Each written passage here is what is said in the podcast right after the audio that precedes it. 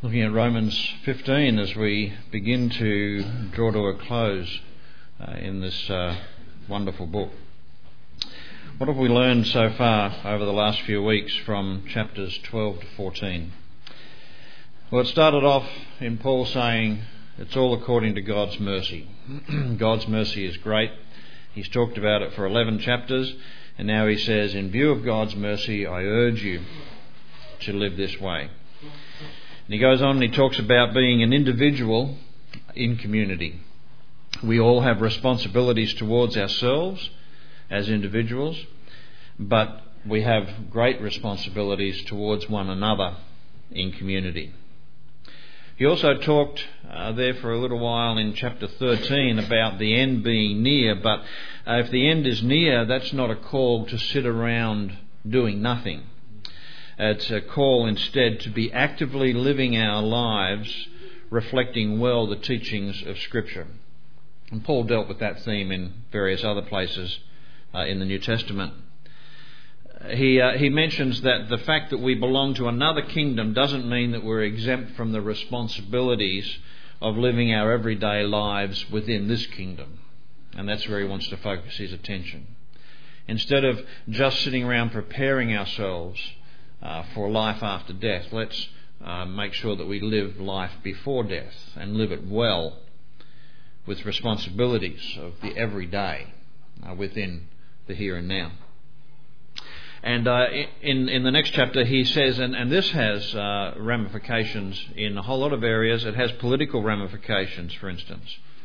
It means that uh, you're going to live responsibly as citizens of the city and the state and the country uh, that you're actually living in. But overall, uh, the call is to a responsibility of loving one another. And such love will involve accepting one another even when we believe differently about how we should live our lives. And that's what we looked at last week. We saw that it was a call to tolerance and to non vilification. Paul is addressing a multicultural church. Paul is addressing a church that is grappling with one of the biggest issues of the day, and that is the Gentiles and the Jews coming together in one community. I don't think today we can begin to understand how difficult that was uh, for the Jews and for the Gentiles uh, to see that they were to come together into this community of faith with responsibilities towards one another. It was difficult, it was hard stuff. And so uh, Paul is urging them to uh, be tolerant towards one another as Gentiles and Jews, with, with the enormous diversity, the differences that they brought into this community of faith, and to not vilify one another in the process. And so that was last week's chapter, chapter 14. We come now to chapter 15, and, and chapter 15, in, in many ways, uh, Paul is dealing with a whole lot of issues and uh, sort of wrapping it up and, and, and that's understandable. He's writing a letter to a church that, he's, that he hasn't actually visited yet. And, uh, and he's gone through 11 chapters of some pretty heavy theology. Some would say uh, the, the, the, best and most thorough presentation of his message, uh, the theology that lies behind it. And now he's come to a few chapters where he's dealt with the, the outworking of that in the everyday and some pretty difficult issues uh, that he was dealing with. And now his mind's probably all over the place. What haven't I said? Uh, what haven't I said to these uh, beloved brothers and sisters that I so long to go and visit? Because in some ways, remember, this letter is a preparation for the visit that, to, to Rome that he hoped to make. So he's probably thinking, what haven't I said? And, and here in chapter 15, in chapter 16, it takes a bit of a different course, but in chapter 15, he seems to be uh, trying to wrap it up and a whole lot of issues um, come up in this chapter. It's a little bit difficult to uh, to wade through in some ways. But as I went through it in preparation for today, I, I, I found um, two major themes running through the chapter.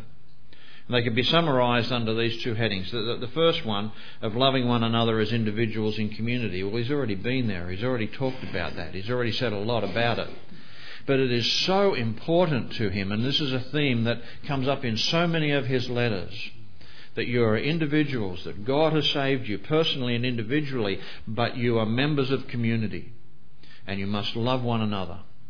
And so, in wrapping all these thoughts up, he comes back to this theme again of the importance of loving one another as individuals in community.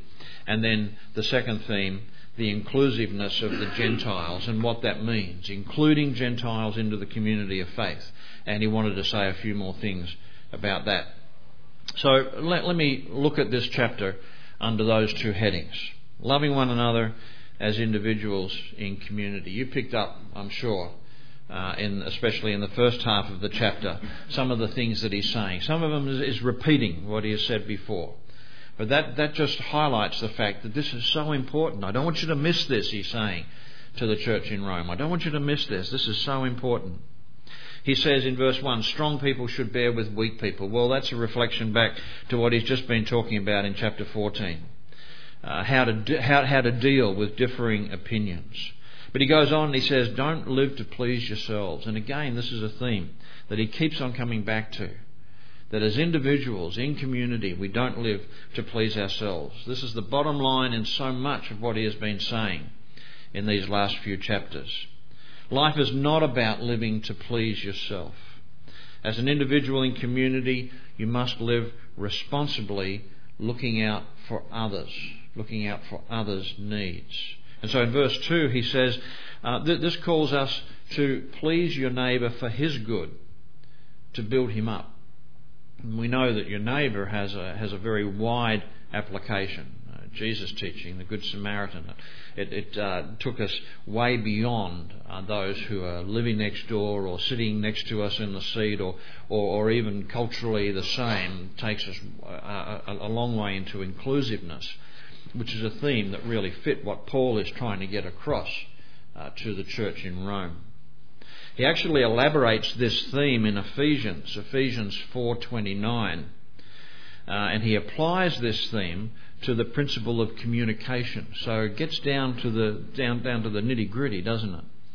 The idea of pleasing a neighbour for his good to build him up in Ephesians 4:29 is applied that principle to communication to how we communicate with one another. It says, Don't let any unwholesome talk come out of your mouths, but only what is helpful for building others up according to their needs, that it may benefit those who listen. Now, I, I, I used to uh, reflect on, on this verse um, a, a, lot when I was uh, teaching these principles of communication and especially to, to counselling students because the idea of communication in relationships is just so powerful and so important. I used to think that if, if, if we got this one right, the world would be a different place. If we, in our communication, decided that we would not have any unwholesome talk, and by the way, unwholesome talk is probably not talking about swearing or anything like that. In the context, unwholesome talk is anything that doesn't build other people up. And so don't let anything that doesn't build other people up come out of your mouths, but instead be committed to that which is helpful for building others up according to their needs, that it may benefit those who listen. It's a very challenging thought, I, I, I think, to um, uh, have a bit of a reflection on the way we talk to one another in our families and in church and in our neighbourhoods and at work uh, the way we communicate to one another. And so much communication is to get our own needs met, uh, to fulfill our own needs, to want to say what I want to say. And uh, rather than uh, having uh, the, the mind to uh, find out what are the needs that the other person has and to build that person up according to their needs that it may benefit those who are listening. Very challenging thought, I think.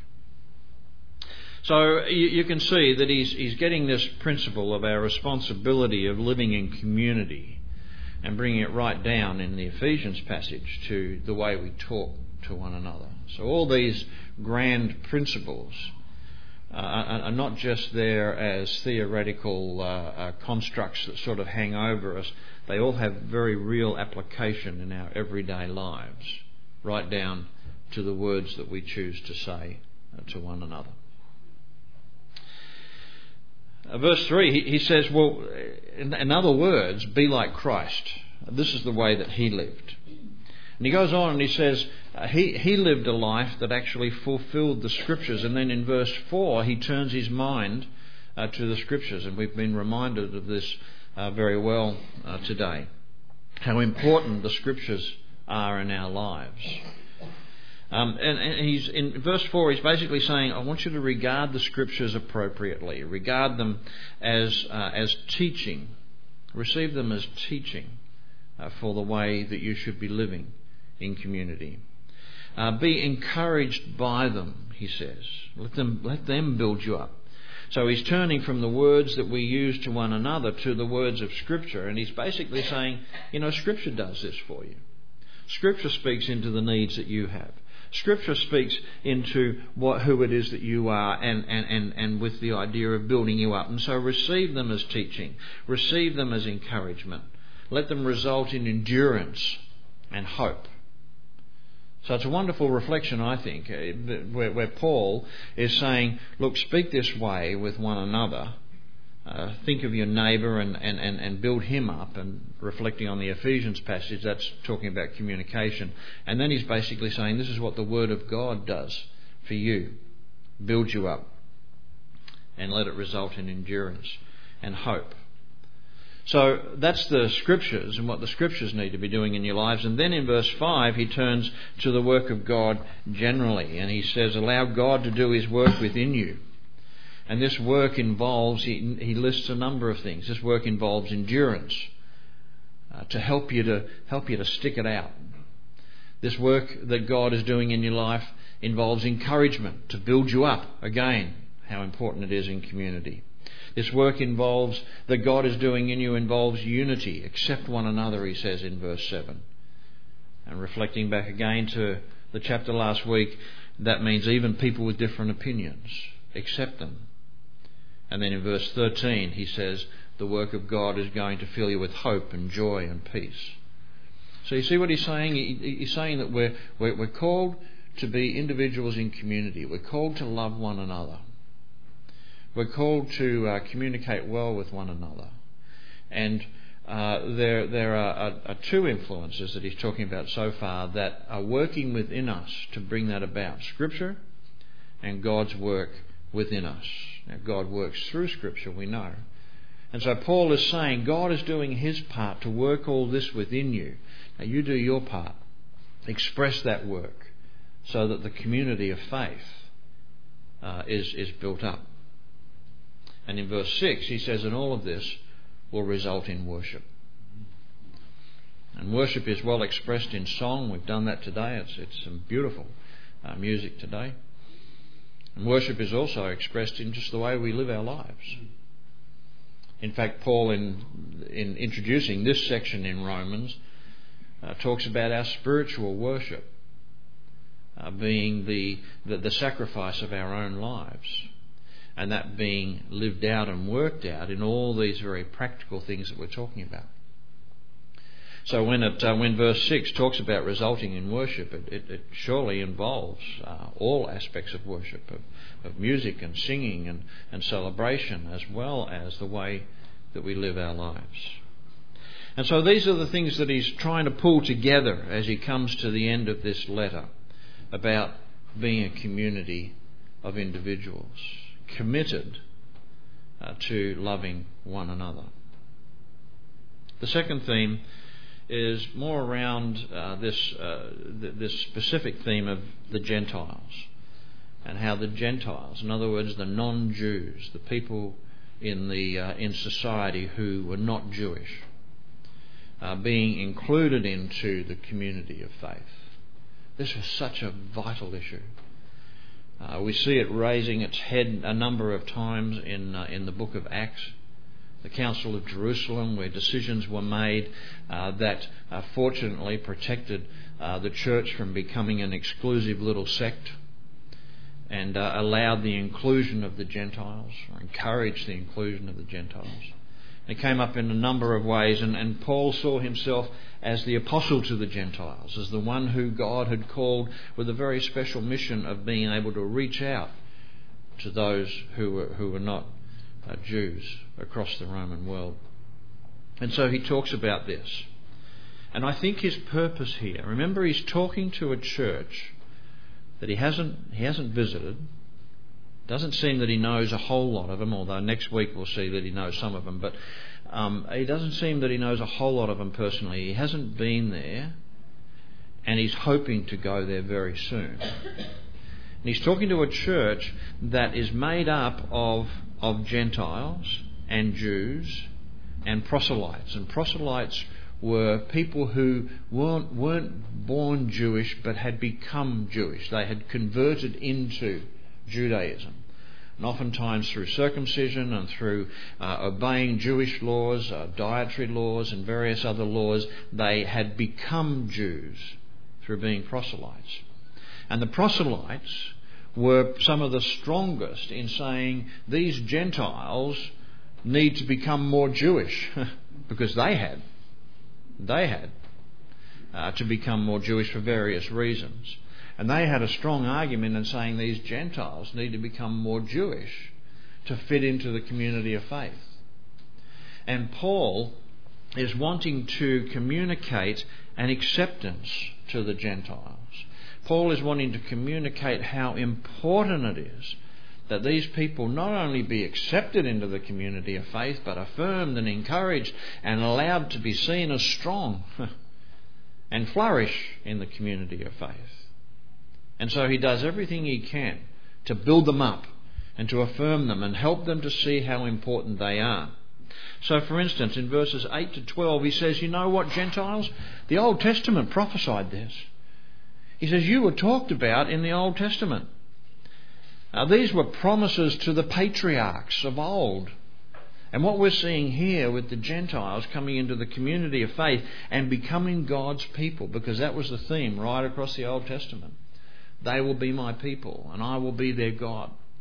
Talking about the Jews. Uh, but we see glimpses of the Gentiles coming into this wonderful acceptance by God. And Paul is saying, look, this is what was prophesied. What we're seeing in Rome today is what was prophesied in the Old Testament. He quotes from 2 Samuel, he quotes from the Psalms, he quotes from Deuteronomy, he quotes from Isaiah, all highly respected books, writings in the Jewish community. And he's saying, this was prophesied in the Old Testament. This is good stuff, he says. In verses 14 to 16, he talks about the results of reaching out to the Gentiles, and he says, I know they've become mature, they're full of goodness, they're complete in knowledge, they're competent to instruct one another. So they're not also rands. They're not people who are second rate citizens in the community. These people, Paul is saying, they've become mature, they're good, they're knowledgeable, and they're competent to instruct one another. These people are pillars of the church, he's saying. Now, th- this is perhaps difficult for us to understand how radical this is, what Paul is communicating into the community of faith. They're an offering acceptable to God and they're sanctified by the Holy Spirit, he says. Well, them's fighting words to a lot of the people who would have been hearing what he was saying. They're sanctified by the Holy Spirit. Sanctified just means set apart. They are set apart. Well, those were words that were kept and protected uh, for, for the Jews, for God's own chosen people. And Paul is daring now to apply them to the Gentiles. They are set apart, these Gentiles, set apart by the Holy Spirit. Paul says, My life amongst the Gentiles has caused me to become convinced of their maturity. I've written to them boldly, oh yes, and I've, I've reminded them as, as a way of teaching, but I know that they're mature. And all of this is because God's grace has enabled it. God's grace has enabled it. And so he comes to verses 17 to 33 and he reflects on his ministry amongst them. As he reflects on his ministry amongst the Gentiles, he glories in Christ.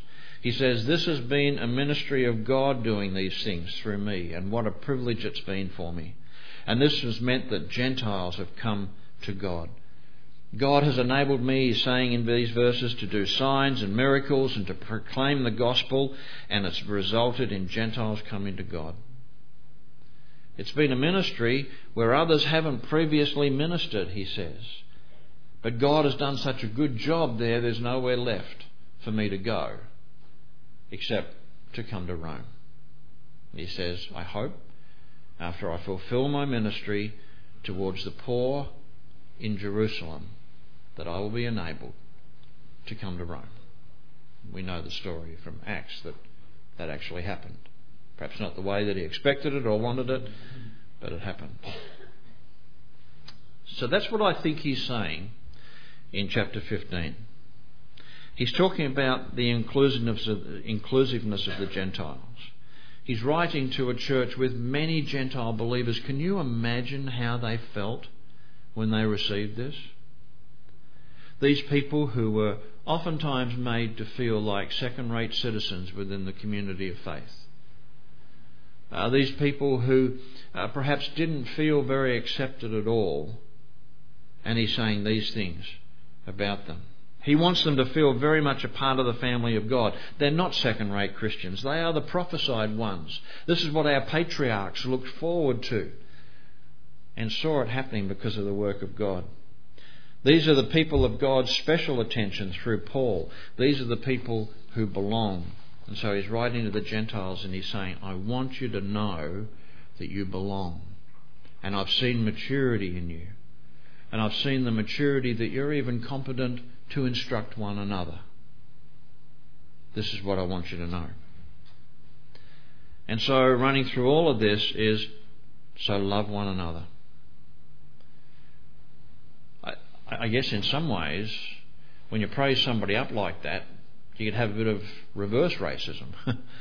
You'd have the Gentiles turning around and say, "Whoa, you know, we were prophesied in the Old Testament. You know, we're pretty cool. We're good. We've we've got it all together. We're the strong ones." And so he's saying pretty strongly to the Gentiles, "No, no, no, no, no. Don't turn it around like that." Gentiles, Jews, and proselytes in the community of faith you all need to treat one another with respect and with love. Now, as I look at a passage like this, I, I find it very interesting to unravel and unwrap what Paul is actually saying uh, to this uh, growing community of faith in the capital of the world at this time. Very interesting. Uh, but it's not good enough just to be very interesting. It needs an application. and how does this apply to us today? Well, obviously, the theme of love one another, that's pretty, I was going to say easy to apply. Don't get me wrong, it's not easy to live. but the application of it is obvious, isn't it? To love one another. And details of what we've just been through in this, in this chapter and throughout these chapters of how to love one another and to refuse to live for ourselves. They're all challenging, and, and, and, and these are things that we need to be putting into practice. And even just starting with the communication will keep us busy for a long time. And so there, there's some obvious application there. But what about this other theme of belonging to a community of faith and, and the Gentiles being welcomed in and not just put up with? but they've become pillars of the faith and, and, and people who are to be respected and encouraged, and now they're going to be teaching us and so forth. How, how does that apply? As I was thinking about this, I, I, I thought about, well, I, I wonder if an application is how we treat people who may be feeling that they don't really belong to the community of faith today. They're outsiders. Well, they're insiders, but they're on the edge, you know. They don't really feel, and maybe we don't believe that, but how do they feel? As I thought about, well, what, what groups are we talking about? Well, I, I thought of children and, and, and young people who often don't feel that they're really significant in the life of the church, the life of the community of faith.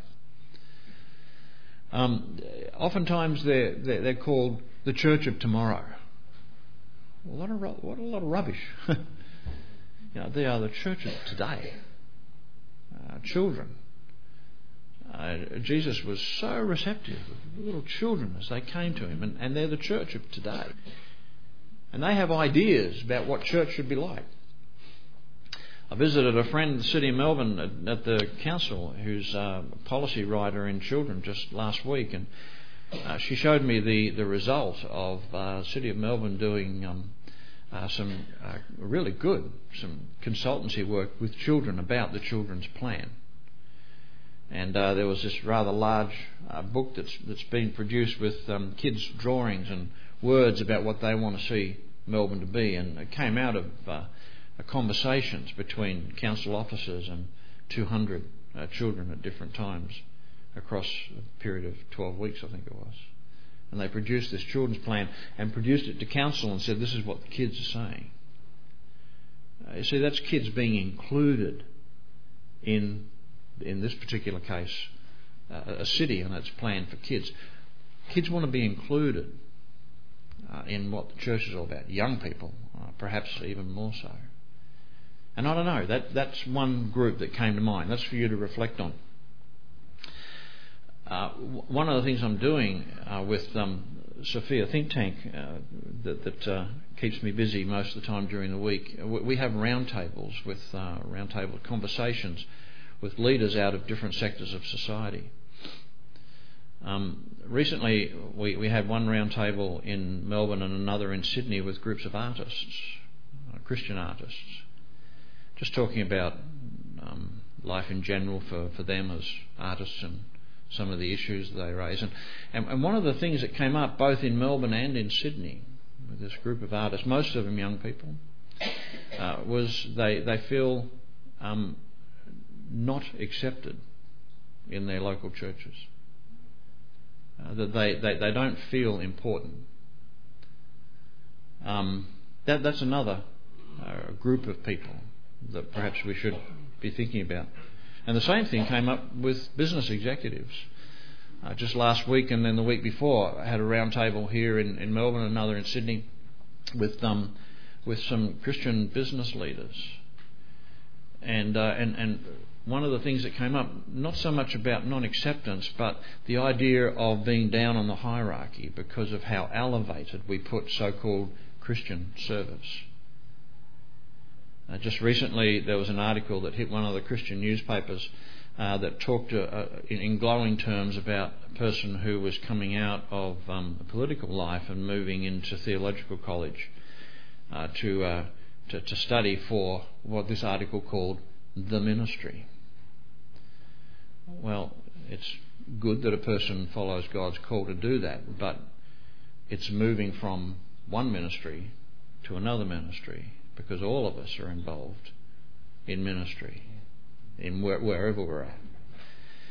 And uh, as I listen to these uh, business leaders, uh, this this theme of um, the the idea that uh, on the hierarchy, uh, so-called Christian service seems to be elevated uh, to the extent of undermining God's calling to other sectors of society. Well, maybe that's that's another one that came to mind. Uh, but you know where God is stirring your heart in these things. Is, is, there any group of people or any person that it's not only it's not only sort of um, accepting in, but it's affirming to the extent that Paul has affirmed here, the Gentiles. He, he, he has encouraged them. He's built them up, and he said, "You are the are, are, are the answer to God's prophecies. You are the fulfilment, I should say." Of God's prophecies in the Old Testament. Well, that's glowing language. God has called me and enabled me and made sure that through my ministry you have come into the community of faith. Well, that's glowing language. God has been working and He's pulled it all together to allow you to be a part of the community of faith. I wonder how we would be if we took that sort of attitude to affirm and to encourage people or groups of people who may feel second rate within the community of faith. Food for thought. Let's pray.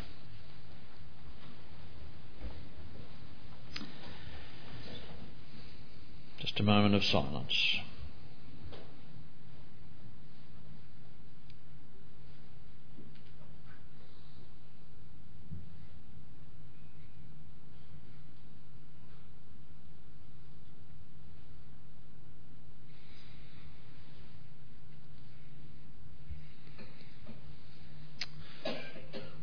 Dear God, we thank you so much for your love for us, and um, we, we take the challenge that you've called us to that sort of love for one another. Um, we, we know that we let you down in, in that so often. Usually it's not because we want to or it's on purpose, but we just seem to go about our lives, uh, oftentimes neglecting other people. Uh, I, I, pray that you would forgive us uh, for where we're guilty of that and that you would help us to be mindful of where other people are at. And uh, perhaps especially where other people are not feeling that they really belong. Just please help us to be mindful of, of that and to know what we can do about changing that situation. We thank you for Paul and his uh, commitment to, to these things and to his uh, willingness to write so clearly.